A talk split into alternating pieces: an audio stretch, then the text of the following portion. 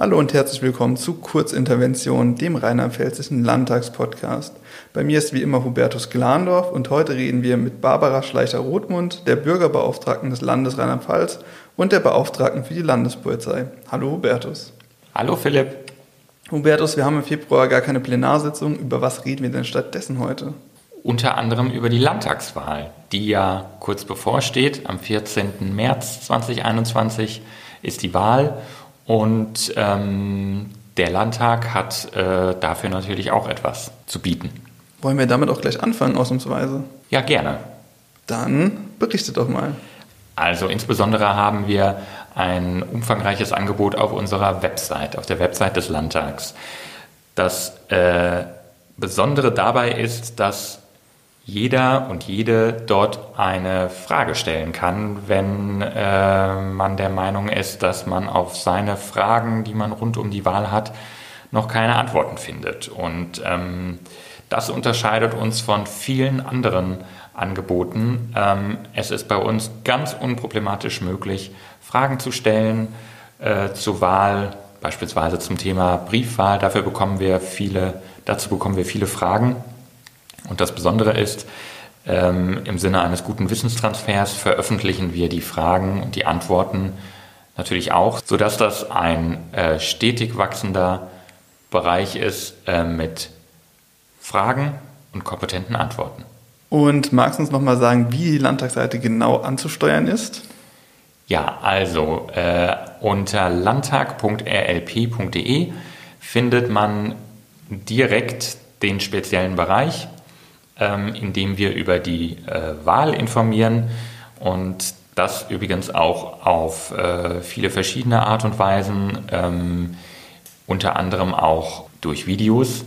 Und da erwartet die Hörerinnen und Hörer, die dann auch auf die Website gehen, ab nächster Woche eine Überraschung, sagen wir mal. Neben Informationen auf der Landtagsseite informieren wir Sie natürlich auch auf den sozialen Medien rund um die Landtagswahl und auch hier können Sie uns natürlich gerne Fragen stellen. Und dann folgt jetzt auch schon unser Gespräch mit der Bürgerbeauftragten.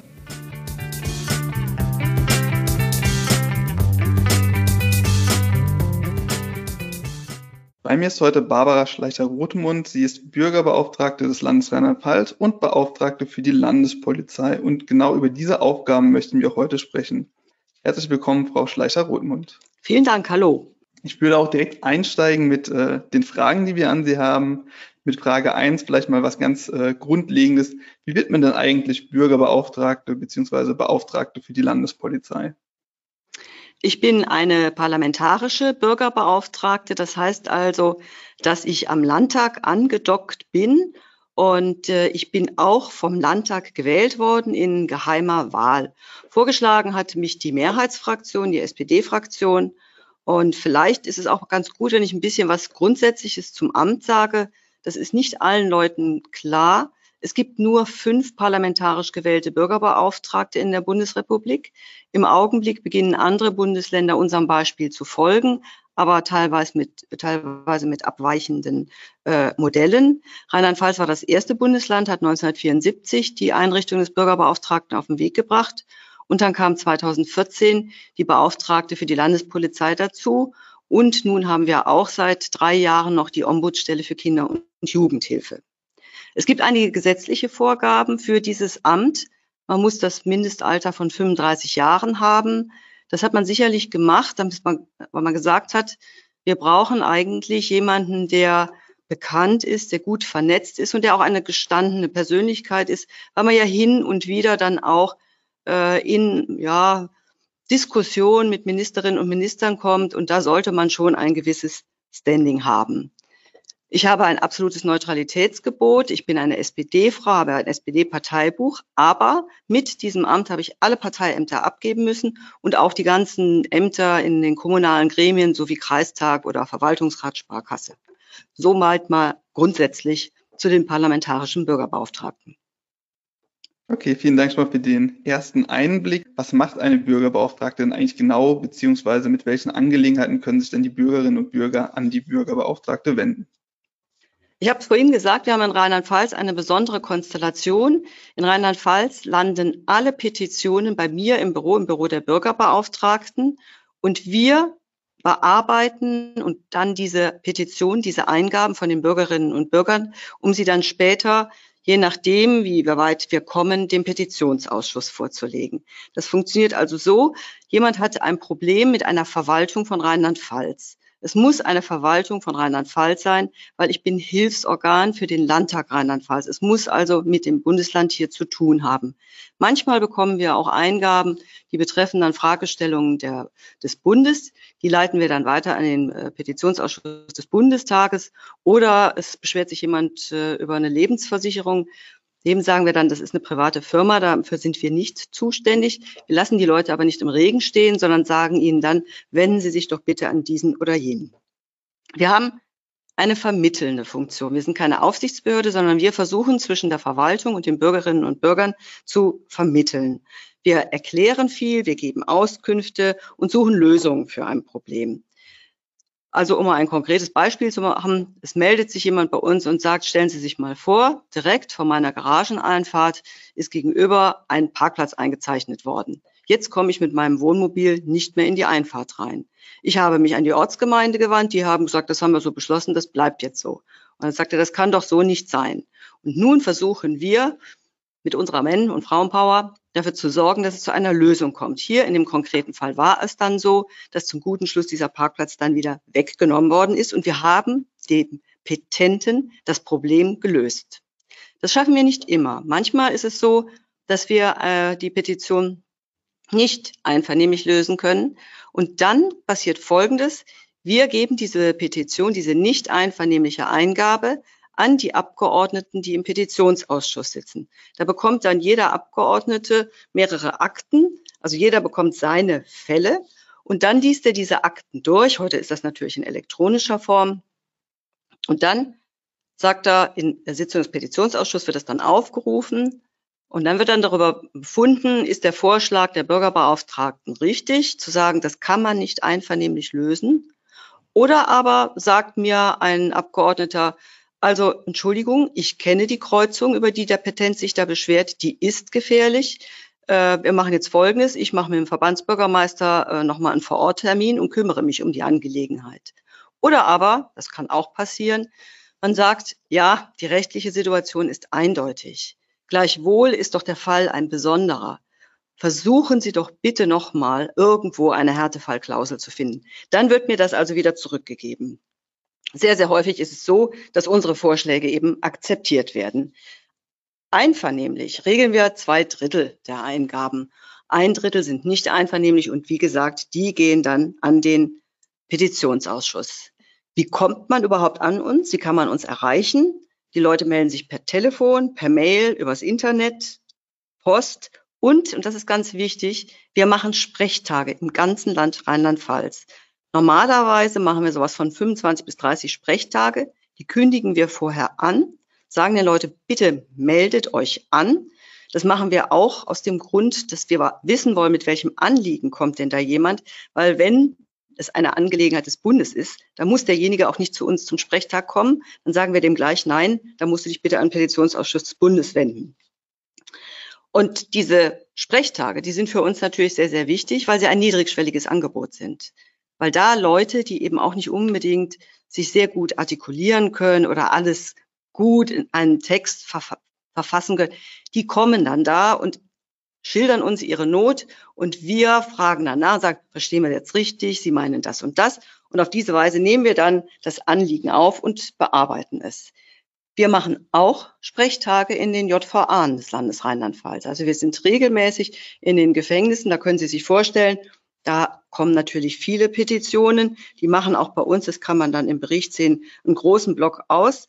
Aber da haben wir auch sehr schöne Ergebnisse, äh, wo man sagen kann, ja, wir schaffen Verbesserungen. Wenn ein Petent kommt und sagt, ich bin jemand, der Bewegung braucht und hier in der JVA hat es mal eine Laufbahn gegeben, aber jetzt gibt es keine Bahn mehr und ich würde doch ganz gerne mal ein paar Runden laufen. Und wenn dann die Anstaltsleitung sagt, ja, stimmt, da war mal was, wir werden die wieder instand setzen, dann finde ich das ganz wichtig, weil es zum einen äh, ein persönlicher Erfolg für den Petenten ist, aber er auch insgesamt für die Gemeinschaft was geschaffen hat und das ist doch eigentlich schön. Darüber hinaus gibt es dann noch die Möglichkeit, eine öffentliche Petition äh, an uns zu richten. Da muss das Anliegen aber auch wirklich von allgemeinem Interesse sein. Das heißt, dass es wirklich ein allgemeines Interesse ist, also jetzt nicht nur keine äh, Sackgasse in Niederhimpeldorf, sondern es muss schon was Grundsätzliches sein, wo dann tatsächlich auch andere Leute mitzeichnen können. Das ist ja die Stärke dann einer öffentlichen Petition, dass man dann äh, Mitzeichner hat. Soweit mal zur Tätigkeit. Das ist ja schon mal ein sehr breites Aufgabenfeld. Jetzt haben wir eingangs schon darüber gesprochen, Sie sind nicht nur Bürgerbeauftragte des Landes, sondern Sie sind auch Beauftragte für die Landespolizei zusätzlich. Mit welchen Anliegen meldet sich denn die Rheinland-Pfälzische Landespolizei? Also das äh, ähm, sind Anliegen wie Beförderung, Versetzung, Mobbing auf der Dienststelle, Verpflegung bei irgendwelchen Großeinsatzereignissen, wir hatten auch äh, viel zum Thema gesünder Arbeiten in der Polizei. Was bei der Polizeieingabe ganz wichtig ist, die Beamtinnen und Beamten können sich direkt an uns wenden, ohne Einhaltung des Dienstweges. Und sie können sich auch Vertraulichkeit erbitten und sie können sich auch anonym an uns wenden. Das ist jetzt nicht eine Einladung zum Denunziantentum, aber wenn Sie sich überlegen, was wir im vergangenen Jahr für Diskussionen auch teilweise hatten, äh, über Dinge, die bei einzelnen Polizeidienststellen nicht richtig gelaufen sind, ich denke da an Hessen und NRW, dann ist es natürlich gut, wenn man sagen kann, naja, dann melde ich das mal anonym, dann wird diese Sache auf alle Fälle aufgegriffen, man geht dem nach, ohne aber, dass ich jetzt hier unter Umständen bei den Kolleginnen und Kollegen mir Schwierigkeiten einhandle. Es gibt auch einen Tätigkeitsbericht der Bürgerbeauftragten. Was beinhaltet dieser denn und wieso ist er für die Bürgerinnen und Bürger interessant und vielleicht als letzte Frage dazu, wo kann man diesen denn nachlesen, falls er einen interessiert? In dem Tätigkeitsbericht machen wir zum einen mal deutlich, was wir alles an Eingaben gehabt haben. Also das sind so die letzten Jahre durchschnittlich so 2300 gewesen. Dann liegen ja auch in Statistiken da, was war davon überhaupt für uns unsere Zuständigkeit, aber und was war unzulässig, äh, hatten wir nicht äh, zu bearbeiten. Und dann legen wir natürlich das breite Feld der Themengebiete dar. Äh, und das ist umfänglich Gesundheit, Soziales, Rundfunkgebühren, Verkehr, Umwelt, Landwirtschaft, Bauen, Kita, Schule, Hochschule, Steuern. Also Sie sehen Ordnungsbehörden. Sie sehen, da gibt es reichlich an Themen. Und es ist natürlich für die Bürgerinnen und Bürger interessant, sich das anzuschauen, weil es auch dazu führt, dass jemand sagt, ach so, da hätte ich mich ja an die wenden können. Die hätten mir ja da helfen können. Und von daher ist das für uns ein ganz wichtiges äh, Instrument der Öffentlichkeitsarbeit, um deutlich zu machen, das sind unsere Zuständigkeiten und da sind wir für euch da und da helfen wir euch natürlich gerne. Nachlesen kann man den bei uns auf der Homepage. Wer sich an uns wendet äh, und sagt, ich hätte gerne ein Exemplar, dem schicken wir das natürlich selbstverständlich äh, zu. Jetzt äh, haben wir noch ein Thema, das natürlich aktuell alle Lebensbereiche sozusagen dominiert. Deswegen werden wir auch in dieser Podcast-Folge nicht drum rumkommen. Inwieweit beeinflusst denn die aktuelle Corona-Pandemie Ihre Arbeit als Bürgerbeauftragte? Ja, das beeinflusst uns äh, maßgeblich. Ich habe es vorhin gesagt, normalerweise machen wir 25 bis 30 Sprechtage im Jahr, äh, wo wir dann auch wirklich rausfahren und für die Leute leicht zugänglich erreichbar sind und dort eben dann auch diesen niedrigschwelligen Bereich äh, bedienen. Da müssen Sie sich vorstellen, da kommt die 82-Jährige, hat einen Schuhkarton mit Belegen und Bescheiden und Zetteln und sagt, seitdem mein Mann tot ist, komme ich nicht mehr klar, bitte helft mir. Das ist wirklich ein sehr, sehr niedrigschwelliges Angebot. Und diese Leute, an die kommen wir im Augenblick nicht so gut ran. Da, diese Weise hat uns das natürlich schwer beeinflusst, weil wir diese Sprechtage im Augenblick nicht machen können. Und wir haben natürlich viele, viele Eingaben zu dem Thema äh, bekommen. Das ging frühzeitig los und mit der Fragestellung, äh, darf es Ostergottesdienste gehen und geben? Und dann mit der Fragestellung, war das richtig, dass man mir hier eine Ordnungswidrigkeit verpasst hat? Äh, eigentlich standen wir doch weit genug auseinander. Und wir haben also wirklich auch viele sogenannte legislative Eingaben, die wir dann weitergeben an den Landtag ähm, wo die Menschen konkret sagen, die Corona-Schutzverordnung muss geändert werden. Eine legislative Eingabe versucht eben ein existierendes Gesetz oder eine Verordnung zu ändern. Und da hatten wir zu dem Thema, können Sie sich denken, sehr, sehr viel im Kulturbereich. Die Fragestellung, darf man äh, singen und die Fragestellung, äh, wie ist das mit der Fahrschule? Also zu Corona haben wir sehr, sehr viele Eingaben bekommen. Dann so viel schon mal zu den inhaltlichen Fragen. Vielen Dank, dass Sie sich dafür Zeit genommen haben. Kommen wir jetzt noch zu den zehn kurzen Fragen, die wir allen unseren Gästen stellen wollen. Wenn Sie bereit sind, legen wir damit auch direkt los. Frage Nummer eins. Warum wollten Sie denn Bürgerbeauftragte werden? Ja, ich bin angesprochen worden, ob ich mir vorstellen könnte, die Nachfolge von Dieter Burkhardt anzutreten. Und äh, da habe ich eigentlich nicht lange überlegen müssen. Ich war 17 Jahre lang Abgeordnete in interessanten Funktionen, parlamentarische Geschäftsführerin und Landtagsvizepräsidentin. Aber da war zum einen der Reiz, was Neues zu machen, zum anderen aber auch einen Bereich der Abgeordnetentätigkeit fortführen zu können. Als Abgeordnete halten Sie ja auch Sprechtage ab, machen Sprechstunden. Und da begegnet Ihnen das weite Feld des Lebens und dann sitzen Sie da als Abgeordneter im Wahlkreisbüro und denken, hm, wie helfe ich dem denn jetzt? Äh, weil es ein ganz besonderes, spezielles Thema ist. Und das ist das Tolle an dieser Tätigkeit hier. Ich habe hier ein Team von Profis, die spezialisiert sind auf die diversen Themenbereiche, die ich vorhin angesprochen hatte, wie Verkehr, Bauen, Steuern und sonstiges Ausländerrecht. Und die gehen natürlich ganz, ganz professionell daran. Und es ist einfach toll, Menschen helfen zu können. Und wir erfahren das auch oft, dass wir dann mal eine Mail des Dankes oder einen Brief des Dankes äh, bekommen, wo uns gesagt wird, Sie haben mir endlich mal weitergeholfen. Und wissen Sie auch noch, was Sie werden wollten als Kind, bevor Sie Bürgerbeauftragte werden wollten? Also ich weiß, was ich als Kind gerne gemacht hätte. Meine Eltern sind früh mit uns äh, in Urlaub gefahren und ich habe immer gedacht, irgendwas in einem Hotel machen. Das fand ich einfach so faszinierend. So dieser Reiz des Internationalen und das Fremde. Und äh, äh da habe ich mir immer gedacht, Mensch, man sollte doch mal irgendwas in einem Hotel machen. Letztendlich habe ich es nicht gemacht. Das schließt dann meine nächste Frage auch direkt dran an. Was haben Sie denn dann gemacht? Welche Ausbildung, welches Studium haben Sie denn begonnen und abgeschlossen? Ich bin Diplomübersetzerin für Spanisch und äh, Arabisch. Und das war ein sehr interessantes Studium. Es hat mir die Möglichkeit gegeben, ein Auslandssemester in Kairo und eines in Granada zu verbringen. Und äh, das waren sehr, sehr interessante Erfahrungen. Ich habe im Ausland äh, auch zu einem gewissen Teil begriffen, wie sehr ich doch meiner eigenen Kultur verwurzelt bin. Und darüber hinaus ist es ganz interessant, sowas mal erlebt zu haben, wirklich Ausland gelebt zu haben, weil man sich dann auch eher in andere Menschen hereinversetzen kann, die hier bei uns von ein, einem anderen Land herkommen und sich vielleicht auch mit unserer Kultur erstmal beschäftigen müssen. Also das war äh, ein interessantes Studium. Ich möchte es nicht missen. Jetzt haben Sie über Ihre internationale Tätigkeit gerade berichtet, aber wo in Rheinland-Pfalz sind Sie denn zu Hause und warum ist es denn dort am schönsten?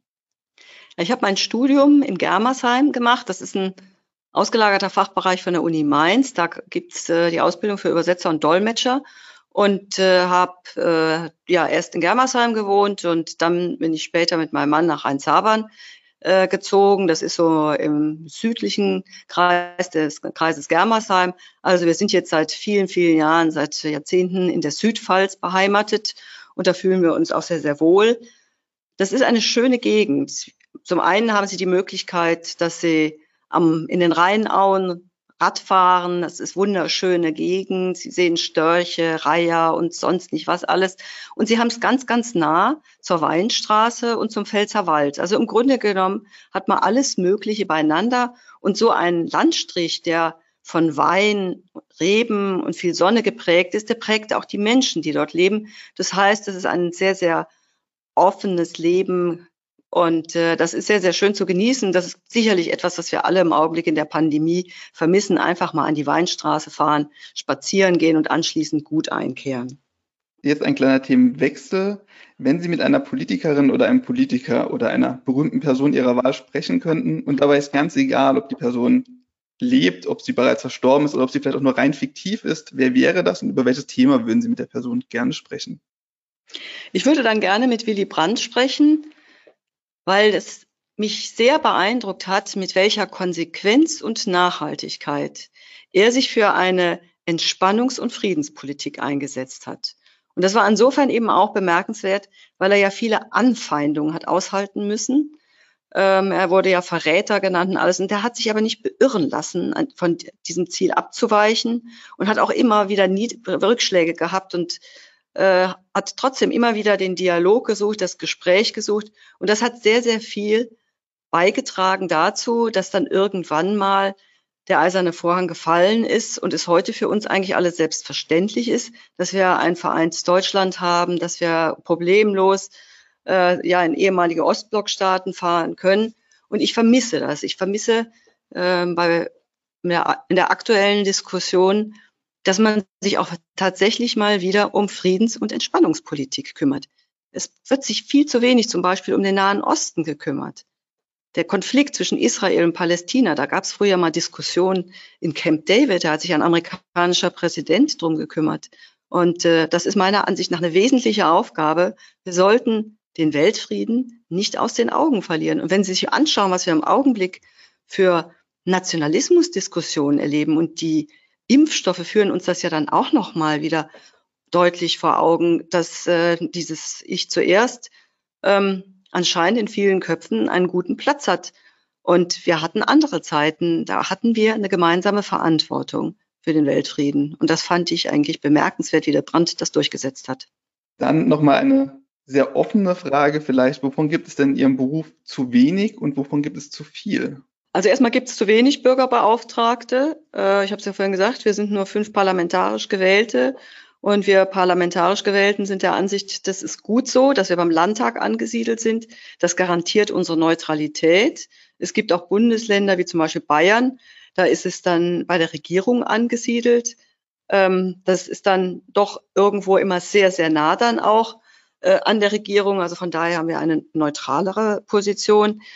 Ich glaube, es wäre schön für uns, wenn mehr Menschen wissen würden, dass es uns gibt. Wir sind nicht dazu da, Unzufriedenheiten zu generieren, aber wir sind dazu da, dort, wo es Missstände gibt, zu helfen und zu vermitteln und zu lösen.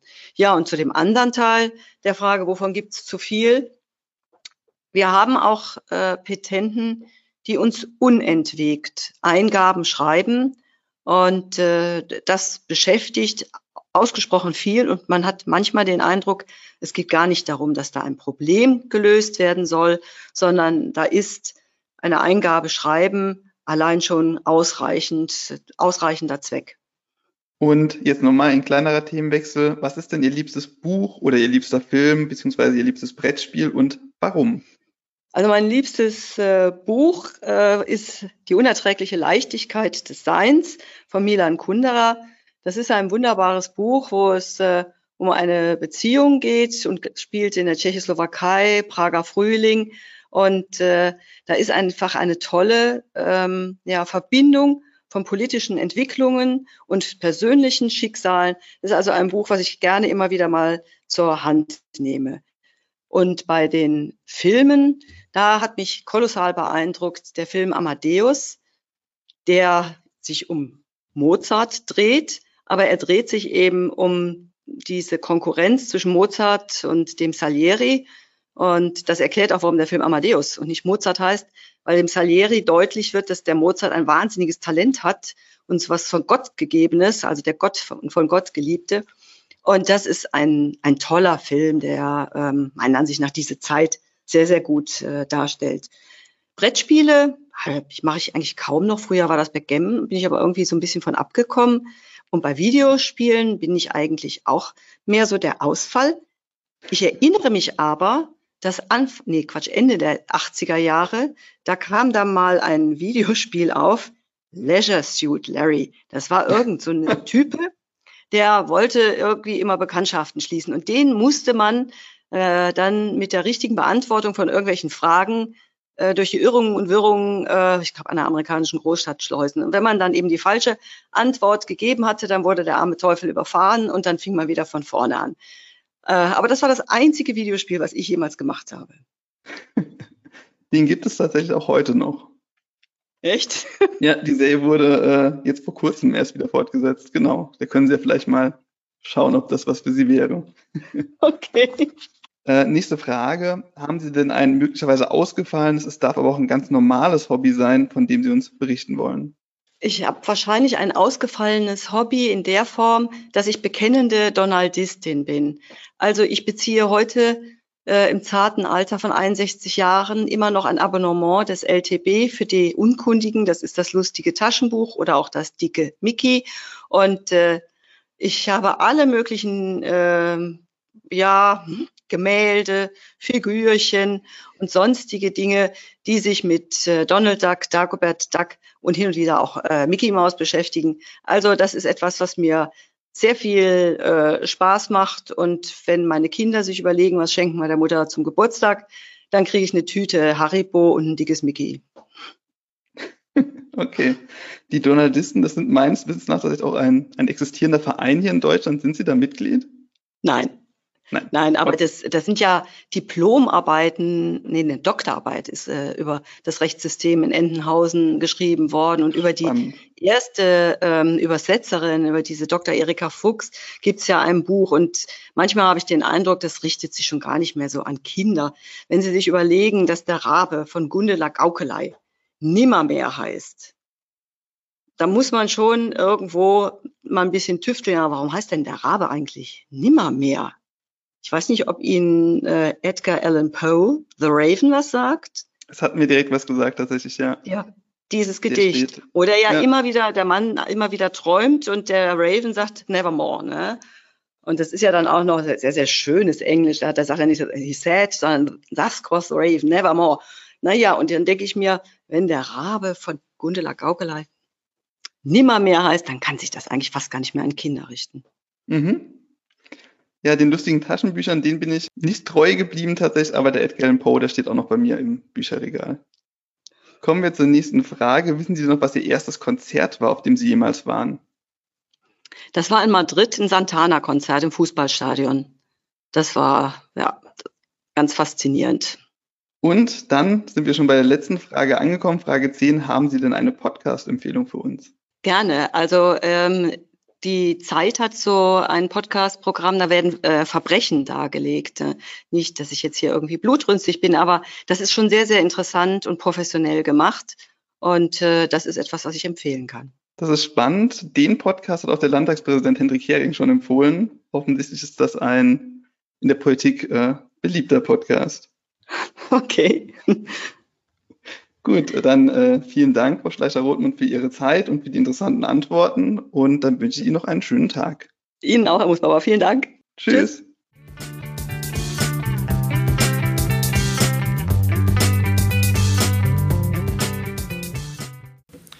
Das war unser Gespräch mit der Bürgerbeauftragten und wir hören uns dann im nächsten Monat wieder. Liebe Hörerinnen und Hörer, vergessen Sie nicht, am 14. März 2021 ist Wahl. Beteiligen Sie sich, wählen auch Sie. Genau, und damit sind wir auch schon durch für diese Folge. Bingo. Bingo.